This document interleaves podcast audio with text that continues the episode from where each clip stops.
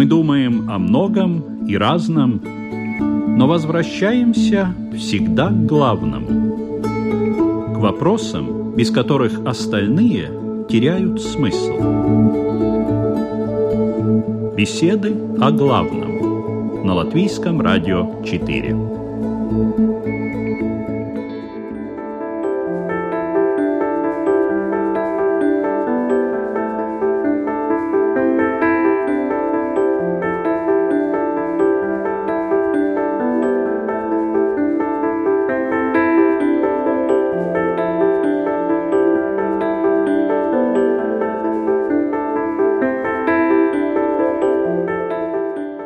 Приветствую вас, уважаемые радиослушатели. В эфире программа «Беседа о главном» и ее ведущая Людмила Вавинска. Во всех жизненных ситуациях, что бы ни происходило, сохранить хоть какой-то остаток внутренней стабильности вам всегда поможет такое качество, как смирение – очень хорошо бороться и искать, найти и не сдаваться. Но иной раз задумываешься, к чему приведут эти усилия. Помогут ли они решить проблему? Помогут ли сохранить то, что имеешь?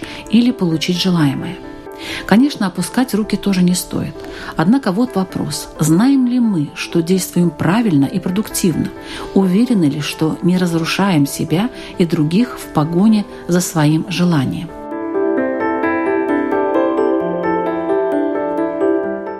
Что действительно сможет продвинуть нас к цели, а что отдалит от нее или сделает ее вообще невозможной. Почему иногда полезно смириться с существующим положением дел. Что такое смирение? Чем оно отличается от покорности? И почему это качество так ценится в людях?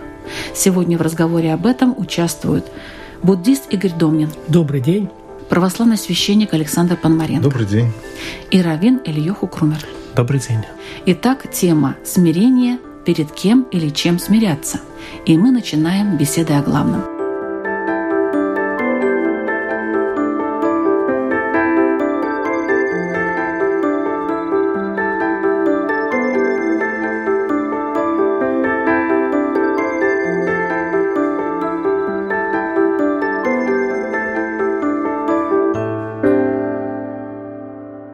Начнем с определения, что же такое смирение. Есть ли такое понятие в вашей религии? И если да, то что оно означает? Пожалуйста, Игорь, буддизм как определяет смирение? В буддизме такого термина, как смирение, я, как практикующий буддист, я не ученый буддолог, я не встречал. А какая-то замена?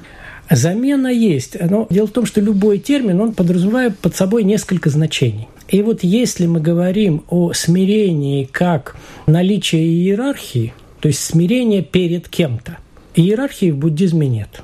Поэтому и смирение как такового не перед кем смиряться. А вот смирение перед чем в буддизме это может быть. И это может называться таким термином, как принятие. То есть принятие ситуации такой, какая она есть. Это может выразиться тем, что мы очень часто пытаемся своими эмоциями не принять ту ситуацию, которая есть. Ну, допустим, мы не хотим болеть. Я не хочу болеть.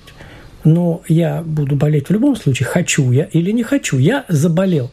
Реальность такова. И теперь эту реальность надо принять, и исходя из принятия этой ситуации, я могу уже более успешно действовать. А если я не принимаю эту ситуацию и нахожусь в депрессии, в тревоге, в эмоционально нестабильной психике, то тогда я не могу реально и здраво действовать в этой ситуации. И это приводит к негативным последствиям. А что в христианстве? Ну, Смирение, я думаю, это одно из качеств христианина. Конечно, это добродетель в первую очередь которая присуща духовному человеку, верующему. Против нее всегда стоит страсть или грех. Это гордость. И так против каждой добродетели в учении христианском стоит какой-то грех или страсть. И вот, чтобы побороть тот или иной грех, страсть в себе, наклонности какие-то, Богу неугодные, и которые нам мешают жить, как вы говорите, применительно даже к обычной жизни, мы должны знать, какая добродетель им противостоит. И вот смирение по учению святых отцов, учению церкви, это одна из высочайших добродетелей, которая ведет человека вообще к спасению, через которое он обретает душевный покой. Спасибо. А что у нас говорят в иудаизме о смирении? Тоже, наверное, такого термина, который подходил бы под то, о чем вы говорили, наверное, в иудаизме нет, но есть очень близкая вещь, которая называется анава, то, что традиционно переводят как скромность. Скромность как противоположность гордости.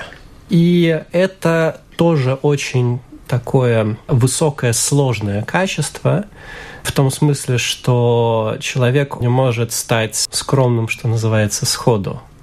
Был такой очень известный раввин Раф Мойши Хайм Луцат, он жил в Италии в конце 16-го, начале 17 века. Он написал книгу о том, как человек должен воспитывать в себе разные хорошие качества, и что эти качества находятся в каком-то развитии друг по отношению к другу, то есть одно переводит к другому.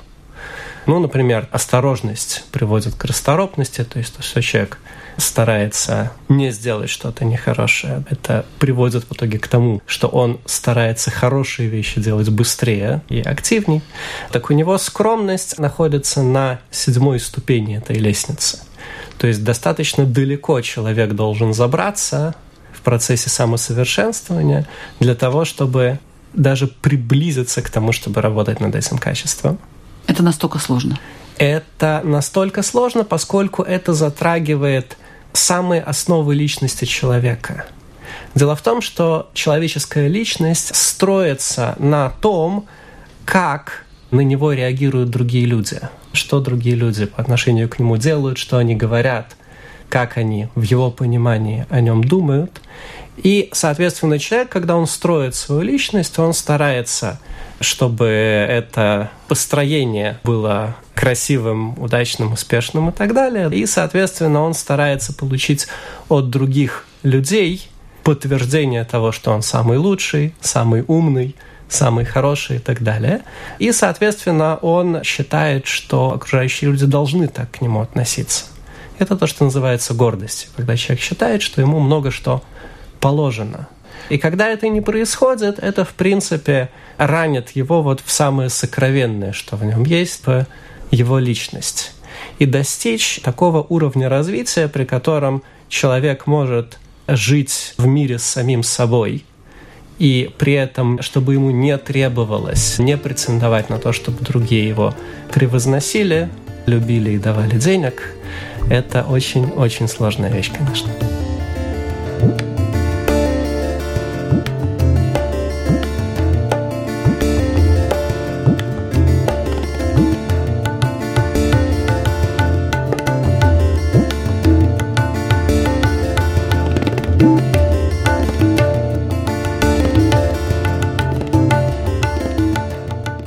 Вот вы упоминаете здесь гордость, а я бы э, немножко не согласилась, потому что, может быть, это не гордость, а гордыня. Потому что гордость сама по себе – это качество, может быть, и неплохим э, в определенных пределах. Скажем так, гордость – это когда человек считает, что ему что-то положено, и когда он это положенное ему не получает, он начинает проявлять недовольство. Я знаю, что в иудаизме есть, кстати, три вида пользы от смирения – Э, смотрите, классификацию ее можно проводить каким угодно способом. Хорошо, но польза есть. Разумеется. Так, хорошо. Тогда мы перейдем, наверное, к отцу Александру. Какая может быть польза от смирения? Это путь к спасению души. Вот мы тогда, исходя из противного, понимаем, что гордость, гордыня, как вы сказали, высшая степень гордости, а еще выше есть тщеславие, это путь к погибели. Поэтому мы и начали с того, христиане, что мы понимаем по учению и опыту святых отцов, которые, обретя в себе, находя в себе вот некие пороки, вдруг обнаруживали, что гордость и гордыня — это вообще мать всех грехов. И их вот таких пагубных состояний, которые приводят их в пленение.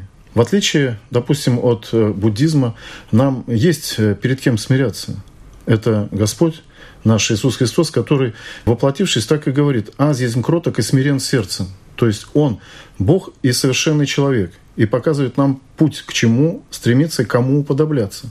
Этим путем шли многие святые преподобные, которые уже на своем жизненном опыте показывают нам, что смиренный человек, он удостаивается такой благодати, то есть таких даров, которые позволяют ему не только обрести смысл жизни, но и начать обладать такими качествами, как, например, зрение сердец человеческих.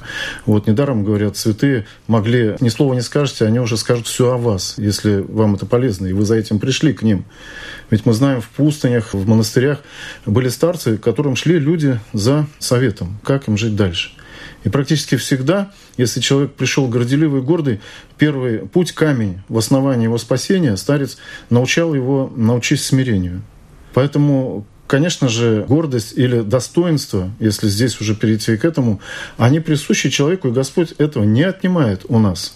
Больше того, он достоинство тоже как добродетель поставляет перед человеком, но ты должен знать, чего ты достоин и ради чего это достоинство тебе даровано.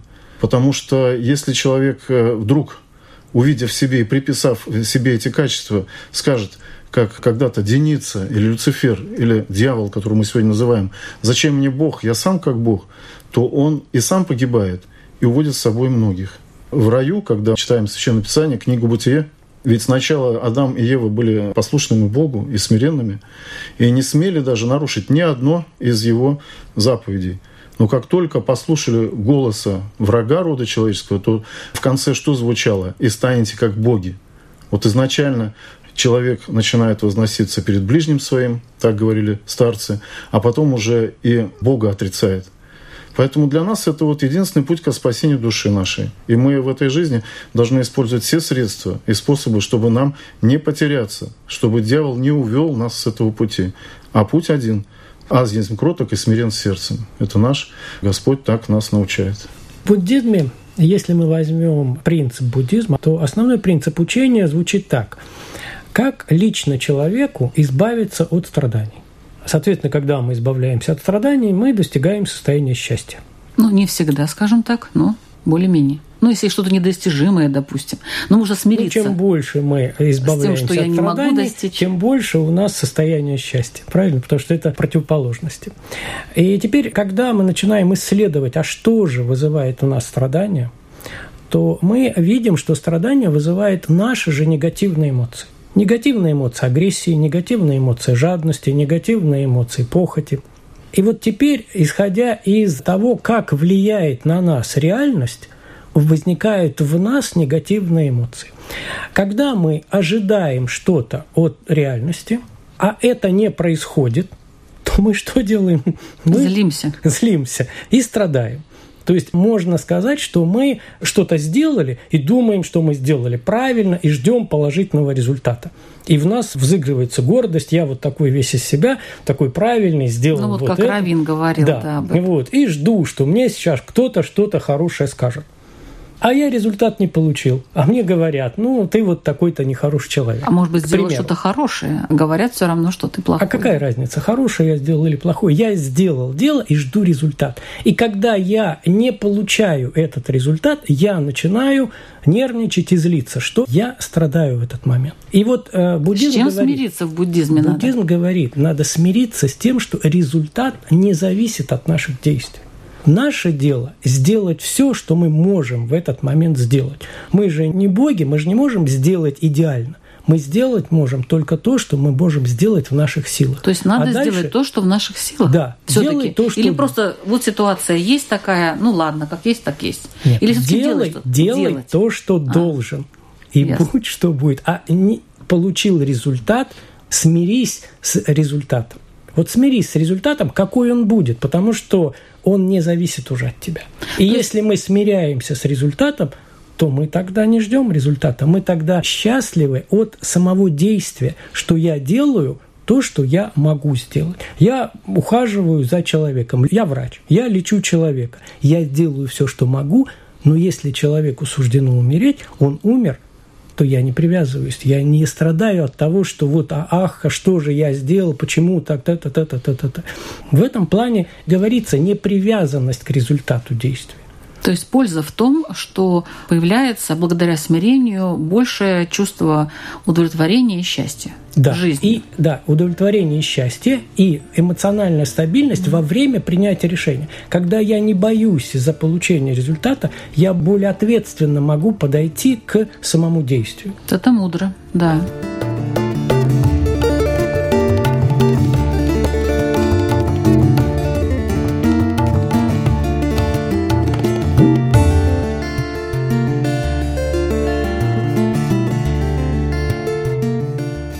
Иудаизме есть несколько видов пользы от э, смирения, скажем так.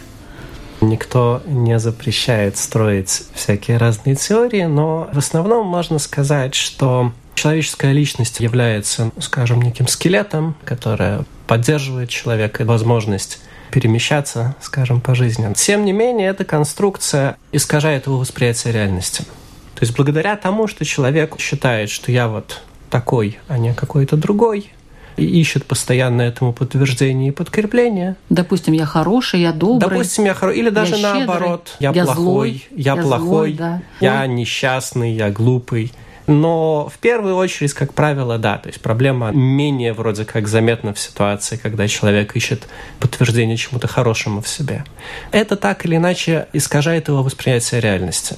А когда человек видит мир через призму, скажем, своих интересов, то он перестает адекватно оценивать ситуацию, и он перестает понимать, что такое хорошо и что такое плохо в том числе. Что он должен сделать, а чего ему делать, скажем, совсем не нужно.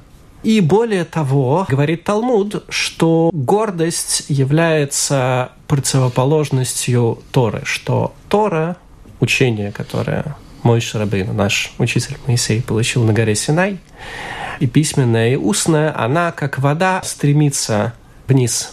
И, соответственно, человек, который на вот этом воздушном пузыре своей гордости, он взлетает вверх, так получается, что он не в состоянии учиться. Он не в состоянии учиться, потому что учеба – это такой уникальный опыт. А опыт подразумевает то, что ты реагируешь на то, что с тобой происходит, а не пытаешься подмешать колоду так, как тебе это нужно. И поэтому получается, что человек, который движется в противоположную от скромности сторону, лишается, с одной стороны, адекватного понимания ситуации, в которой он находится. С другой стороны, он удаляется от Всевышнего, удаляется от святости. Он становится, как правило, более материальным, его интересуют более ограниченные сиюминутные вещи, и он становится неприятен людям, которые его окружают. Это интересный момент. А почему вот так происходит?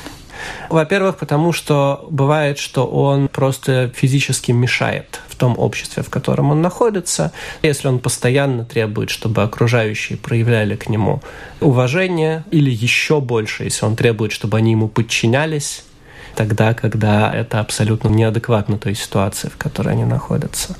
Но кроме этого, так устроен человек, что когда он видит другого, который выпячивает свою личность, то это нам кажется неприятным, несмотря на то, что в себе человек этого не замечает. Ну, как это бывает, например, с неприятным запахом, если он собственного происхождения – то человек на него не обращает внимания. А если он внешний, то реакция бывает очень острой. Польза от смирения какая?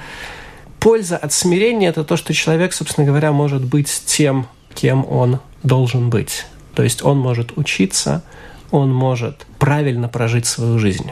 И без смирения это сделать в той или иной степени, да, невозможно. И будет больше нравиться людям, как вот говорил да, Игорь. Да, да, да, да. Как в буддизме об этом говорится.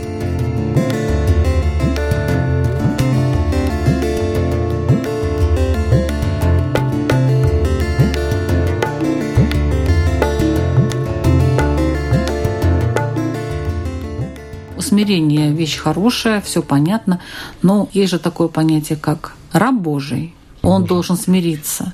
А вот смирение и рабство, вот здесь такая есть тонкая грань, чтобы раболепство, я смиренный, потому что я вот э, Боженьку так люблю, так люблю, что я вообще согласен все отдать. Да, как хороший это? вопрос. Есть такое понимание прелесть духовная. То, что вы в конце сказали, это сродни этому. То есть лезть в высшей форме самому себе. Вот я такой хороший, я такой богоугодник, что вот, конечно же, мне полагается благая Царство Божие. Но мы говорим о рабстве Божьем, которое возводит нас в сыновнее достоинство самому Богу Отцу. Это один из основных догматов христианского вероучения. То есть наше рабство, во-первых, делает нас свободными от греха. Вот если кто-то скажет, и наверняка большинство так думают, что они свободны, они не рабы, рабы не мы. Помните как, да? Вот да, советская да, да. идеология. Мы не рабы. слово «раб», конечно. Рабы не мы, то думали и были убеждены, что они свободны. Но, как оказывается, и если кто-то заглянет внутрь себя, он далеко не свободный человек. Он пленен страстями, в том числе несбыточными планами и надеждами. В первую очередь на самого себя. Человек звучит гордо. Мы это помним, Максим Горький. Наше же рабство, вот оно возводит нас по слову Божию в божественное достоинство. То есть, кто, если слышал, усыновление рода человеческому Богу Отцу через веру в Сына. Это такое непростое категория догмата христианского, но именно вот это рабство Божие, оно дает свободу от греха. И наоборот, апостол Павел говорит, лучше вам быть рабами добродетелей, неже страстей. Вот видите, две дефиниции. Каждый из нас выбирает. Мы, христиане, верим в то, что рабы Божии, они свободны от рабства дьяволу, сатане. Мы избираем быть рабами Богу и рабами добродетелей. Мы далеко не совершенны. Мы лишь стремимся быть рабами добродетелей, а не страстей и греховных наклонностей. Но это наш путь. Смирение и покорность. Эти два слова, они синонимы или есть разница? Если мы подразумеваем под словом смирение принятие, принятие реальности такой есть и покорность, то в буддизме это совершенно разные вещи. Потому что принятие – это видение реальности такой, какой она есть. То есть я ее не окрашиваю своими собственными эмоциональными восприятиями ни в положительную сторону, ни в отрицательную сторону. И когда я вижу эту реальность, я могу действовать. Поэтому принятие – это основа действия. А покорность – это основа бездействия. И поэтому покорность подразумевает, я понимаю этот термин, потому что уж понимать можно по-разному. Я понимаю, покорность – это когда ты покоряешься, как говорят, я покорен судьбе. То есть я ничего не делаю, будь что будет. А на самом деле тогда теряется человеческое достоинство, потому что человек Homo sapiens, человек разумный, он должен разумно действовать. Если он перестает разумно действовать, он превращается в человека прямоходящего. То есть он перестает быть просто человеком. Но в христианстве сказали бы не покорность, а послушание – Смирение и послушание – это вот э, тоже одни из условий пострига вот инока, когда он принимает постриг иноческий и монашеский. Здесь уже речь идет о воле даже, отсечении воли своей, доверяя ее свою волю, принять решение за тебя. Но это уже совершенное такое житие монашеское, моно, от слова монах, моно, один, своему наставнику, игумену, а тот руководствуется волей Божией. Иерархия некая соблюдается. Так что смирение и послушание, я бы уточнил, не покорность. Покорность воле Божией, понятно, для верующего человека. Непокорность обстоятельствам, ведь говорится, что кто не работает, тот и не ест. Это в советское время приписали себе. А это слова апостола Павла, оказывается, когда-то. Кто не трудится, тот да и не ест. Вот если сидеть на диване, сложа руки или под пальмой, ждать, когда банан упадет, если в этом смысле применять, то это не та покорность, о которой речь идет. Трудись, смиряйся и трудись. Две несопоставимые вещи. Оказывается, смирение, они полагали большие труды, чтобы занять занять тело. Ибо когда человек расслаблен, у него начинают мысли всякие роиться, которые вредят ему. И вот так учили старцы, святые отцы. Пусть эта покорность твоя проявляется в том, что тебе наставник, твой старец, или духовный отец, если ты в миру живешь, благословит то или иное делание, поприще, чтобы ты не был расслаблен. Вот в этом смысле тогда покорность и послушание. В таком смысле послушание в буддизме очень сильно развито, как послушание. Потому что в буддизме существует очень много таких сильных, серьезных и в том числе даже и опасных психологических практик для развития сознания, которые могут проводиться только под руководством опытного наставника, опытного учителя. И поэтому ученик должен верить полностью себя учителю и вплоть до абсолютного послушания. Но это добровольный акт принятия друг друга. То есть это не обязательно. Когда ученик приходит к учителю, и учитель выбирает этого ученика, и они приходят к общему согласию, и тогда учитель несет полную ответственность за ученика, а ученик абсолютное послушание учителю. Такое, конечно, существует в буддизме.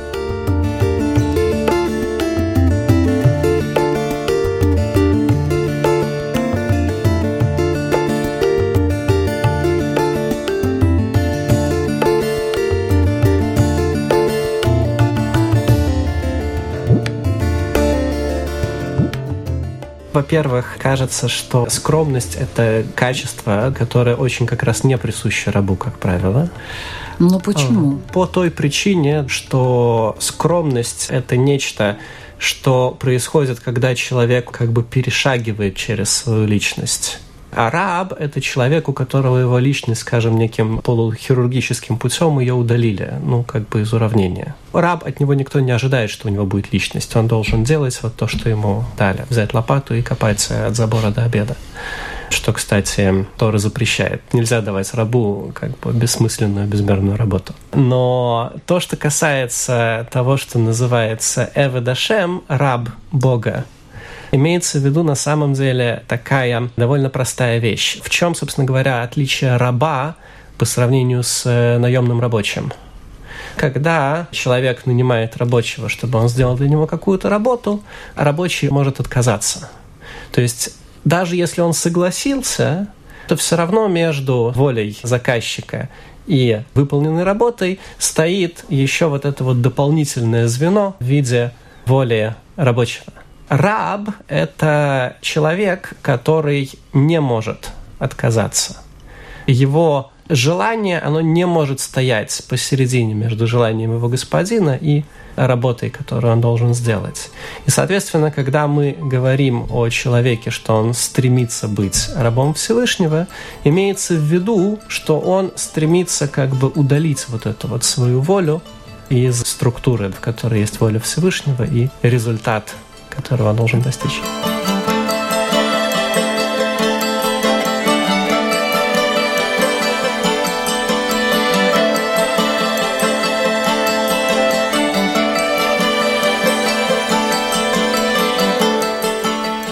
Я напоминаю, что вы слушаете программу «Беседа о главном».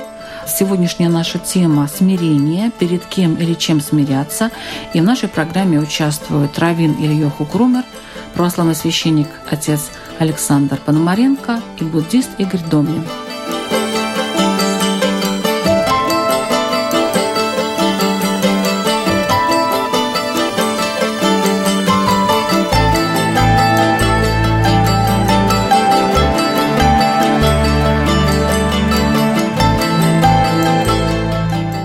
Я бы хотел, уважаемый Равин, спросить о такой жемчужине иудейского народа Иосиф в Египте, который был братьями, сыновьями Якова, продан в рабство и стал рабом Патифара и делал свою работу хорошо. И это не разделяло его. Он как личность оставался, как человек верный Всевышнему Богу. И в то же самое время через то, что он вынужден был смиренно нести это послушание, его Господь еще Голливуд снял мультфильм, помните, «Царь сновидений». Так это о нем. А здесь, как мне кажется, ну, я просто, может быть, уважаемый Равин пояснит вот эту дефиницию, о которой он говорил ранее, как это мешает быть рабом господину и все-таки оставаться верным Богу и оставаться верным своему вероисповеданию. Ему это не мешает мешало, на мой взгляд. Существует закон, который гласит, что если еврея, например, продали в рабство, не еврею. А еврея еврею можно нет, в рабство? Нет, нет.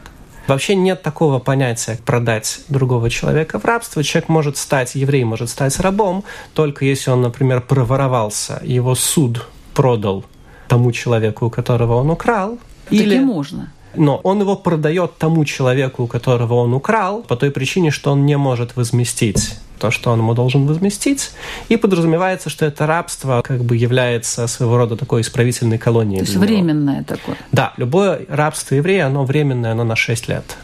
Седьмой год он выходит. Или второй вариант, человек сам может себя продать в рабство по своей воле, ну, я не знаю, денег у него нет, например. Или просто надоело, там, не знаю, тянуть лямку. А своих родственников он может продать?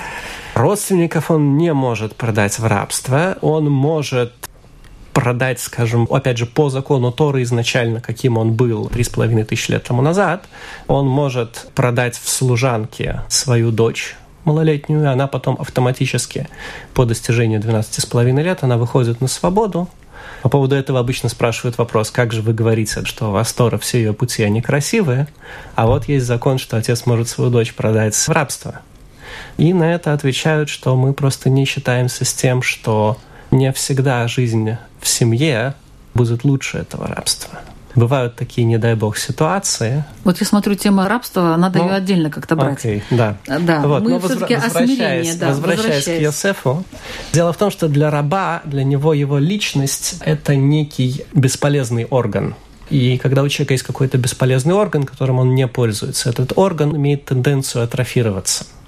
Поэтому для раба естественное состояние – это когда, собственно говоря, его личность в каком-то рудиментарном состоянии, и, соответственно, там не идет речь ни о какой скромности. Но понятное дело, что исполин духа, он может оставаться человеком даже в ситуации, которая к этому совсем не располагает. И что для Йосиф. этого нужно? Какое качество, да, вот как раз э, должно быть у него? Значит, Какое качество возможно? ему? Это возможно, разумеется, просто обычно это не происходит. Благодаря чему мне хочется узнать, если Иоанн, можно? Иоанн воин русский был продан в рабство турецкому воину. Кого только не продавали. За и смирясь с этим рабством, он стал настолько уважаем в этой семье, что нес со смирением вот все, что ему полагали. Сначала и побивали, и смеялись над ним, что потом уже просили в конце его жизни молитв о себе. Никак это не мешало ему. Но, может быть, у него просто было чувство собственного достоинства? У него была вера крепкая. Ну, да. вера и да. чувство собственного достоинства. Оно и есть в том, чтобы получить блага, о чем говорил Игорь накануне, но не в этой жизни. Ждем, что кто-то нам за это даст нечто, а в будущее. Он этим жил этим угодил Богу. Про Иосифа, наверное, проще написано в Торе «Адвахея Хашем и что Всевышний Он был с ним. То есть, если человек постоянно чувствует, что Бог рядом, то есть не в какой-то такой, как риторической фигуре, а ощущает это физически, то это, разумеется, помогает ему превозмочь любые трудности. С помощью смирения? Все-таки. С помощью чувства того, что Бог рядом с ним, что вот в этом горе шахина, божественное присутствие, оно вместе с ним.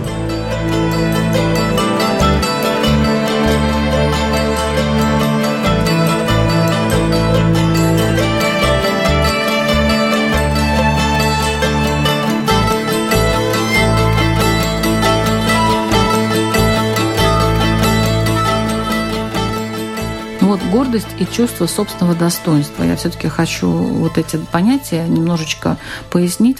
Это может быть э, связано со смирением. Человек с чувством гордости, уважения к себе и чувство собственного достоинства, он может смиряться с ситуацией, он может вести себя смиренно. Я коротко скажу. Путь на Голгофу Иисуса Христа нам четко, если вот отвечает на этот вопрос. Когда вели его уже на Голгофу, то были остановки некие, как мы знаем. И вот тогда побивали и смеялись даже над ним и спрашивали сзади удар, скажи, кто тебя ударил? Отгадай как бы. Игра такая некая, издевательство полное. И он тогда, зная кто, к нему поворачивается и говорит, если я что-то плохое сделал, то скажи что. А если ничего, то за что бьешь? И они тогда продолжали бить. То есть в этом показано достоинство.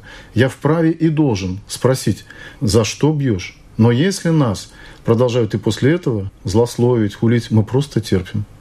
Что он и сделал.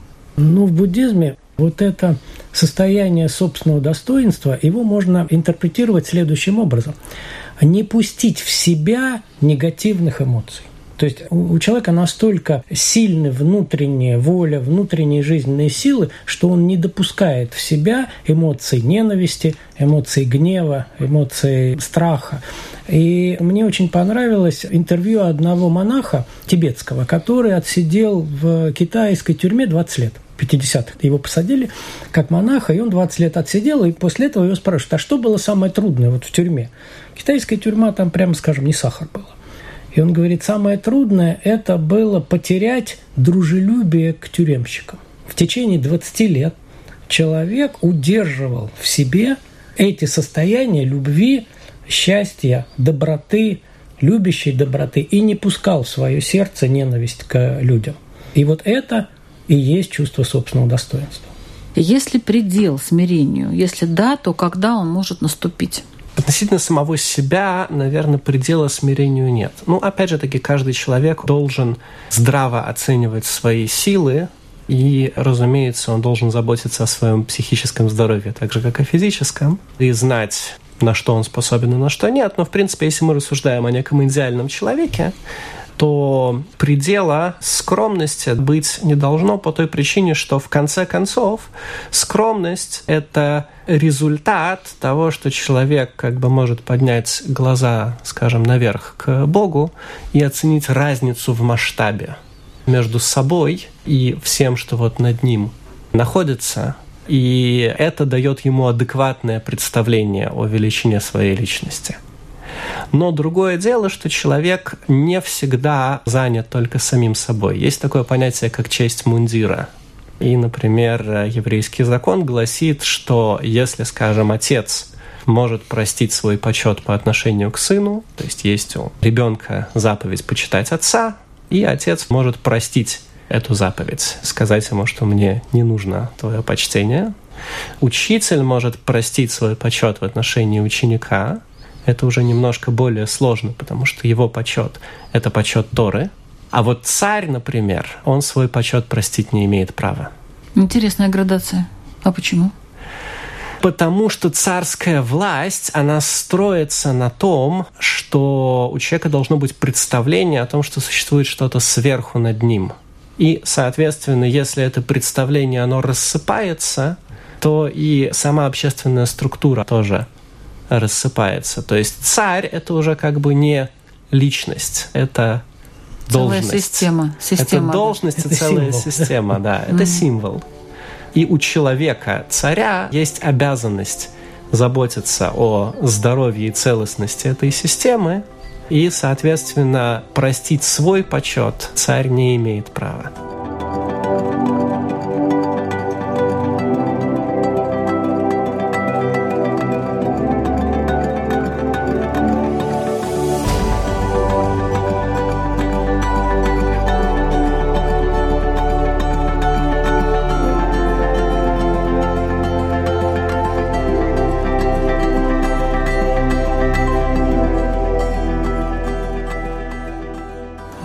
Предела смирению, был вопрос. Даже самые смиренные старцы, которые уже на самом деле при жизни их называли преподобными, то есть теми, которые уже были как ангелоподобное житие, говорили в себе, я самый несмиренный, я самый горделивый. То есть, э, Но говорить-то можно, а реально вот а предел вот- есть А какой-то? вот им так и говорили, как же ты говоришь, что ты не смиренен, что ты бездобродетельный, когда весь сияешь, как солнце, и тогда они замолкали. То есть они говорят, хуже меня нет человека. Ты просто не знаешь, насколько глубоко мое падение. То есть из этого исходя мы понимаем, что предела смирения нет. Другое дело, я согласен, когда это себя касается лично. У старца Паисия Святогорца как-то спросили, как вот жить каждый день, знать, вот есть воля Божия на то или иное событие, на то или иное действие. И он лишь на одно обратил внимание. Всякий раз, когда ты будешь искать справедливости по отношению к себе, говорим о достоинстве, знай, это не от Бога. А вот за другого, если кто положит душу за ближнее свое, тот обретет блага небесные. Вот за другого, как Илис говорит, это совсем другое дело. То есть и достоинство и царя, и, и отца, и учителя, здесь все вместе. За ближнего. И если кто постоит за честь царя, тот будет и награжден по-царски, как говорили. Так что нет предела смирения в христианстве. А в буддизме? В буддизме предел смирения зависит от силы внутренней энергии любящей доброты человека. Чем больше у человека энергии принять ситуацию такой она есть с помощью внутреннего состояния любви, тем выше будет предел смирения. Но предел смирения будет отсутствовать в состоянии Будды. Ну, это понятно. Да, Ну, то ну, есть пока я- сейчас мы про простых людей человек, говорим. Да. У человека есть предел смирения. Пока существует он в человеческом ну, Надо бы, вот э, облике. к нему как-то пытаться пробовать, подходить же- к нему или нет. Конечно, буддизм – это и есть методы и техники именно развития состояния любящей доброты. Вот это вот поднимание порога принятия ситуации такой, какая она есть.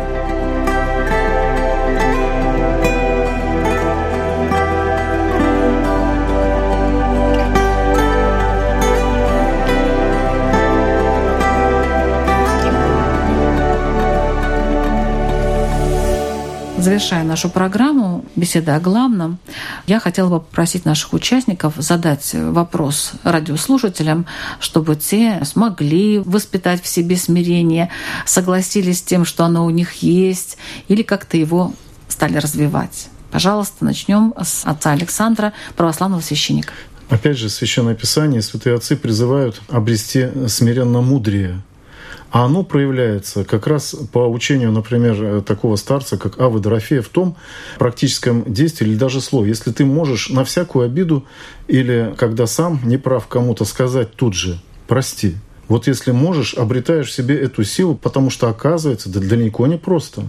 В любом даже микроконфликте сказать первому «прости». Находите ли вы в себе этот первый шаг к стяжанию смирения, сказав в любой ситуации, которая, возможно, случится с вами, первым сказать «прости». Спасибо. Равин Ильёху Крумер. В Талмуде в конце трактата Сойта описывается то, как разрушался мир еврейских мудрецов после разрушения храма в связи с социальными катастрофами, которые тогда были в начале первого тысячелетия нашей эры. И там рассказывается о том, как со смертью каждого из этих великих людей пропадало какое-то из таких основных хороших качеств человечества, то есть на сегодняшний день, говорит Талмуд, мы уже, в принципе, не знаем, как должен выглядеть человек, обладающий этими качествами, потому что вот последние люди, которые ими по-настоящему обладали, их уже вот 2000 лет как нет. И среди прочего говорится о том, что когда умер Рабейну Акадош, Раби Гуда Анаси, составитель Мишны, исчезла скромность. И Равьойсов, один из больших учителей в Вавилоне, примерно через 200 лет после смерти Раби Худа Анаси, когда его Тан, его секретарь, зачитывал перед ним эту мешну, он сказал весь список. Умер такой-то, исчезло это, умер такой-то, исчезло это.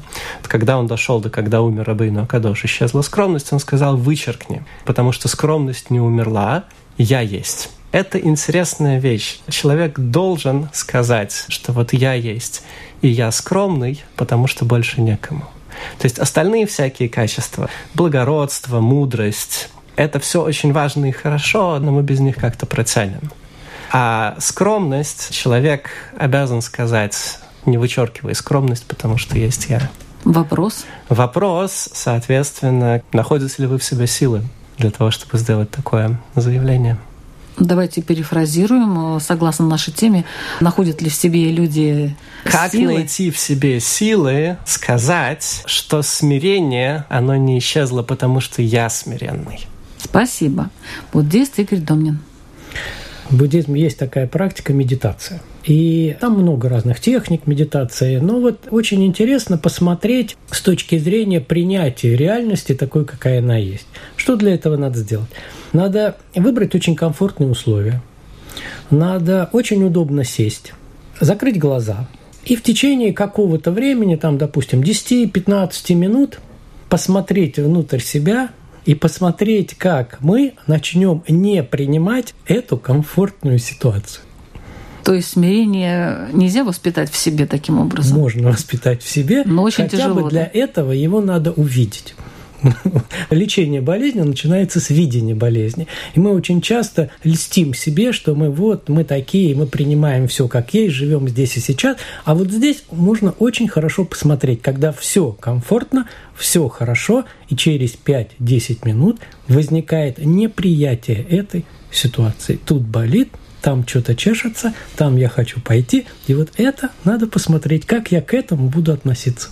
То есть таким образом воспитывать в себе смирение. Да, начать воспитывать. Начать. Ну, давайте мы все будем начинать воспитывать в себе смирение. Я думаю, что это полезный навык. Спасибо большое нашим участникам. Спасибо вам, уважаемые радиослушатели. Мы в эфире по средам в 2 часа дня на Латвийском радио 4. Всего доброго. До встречи в эфире.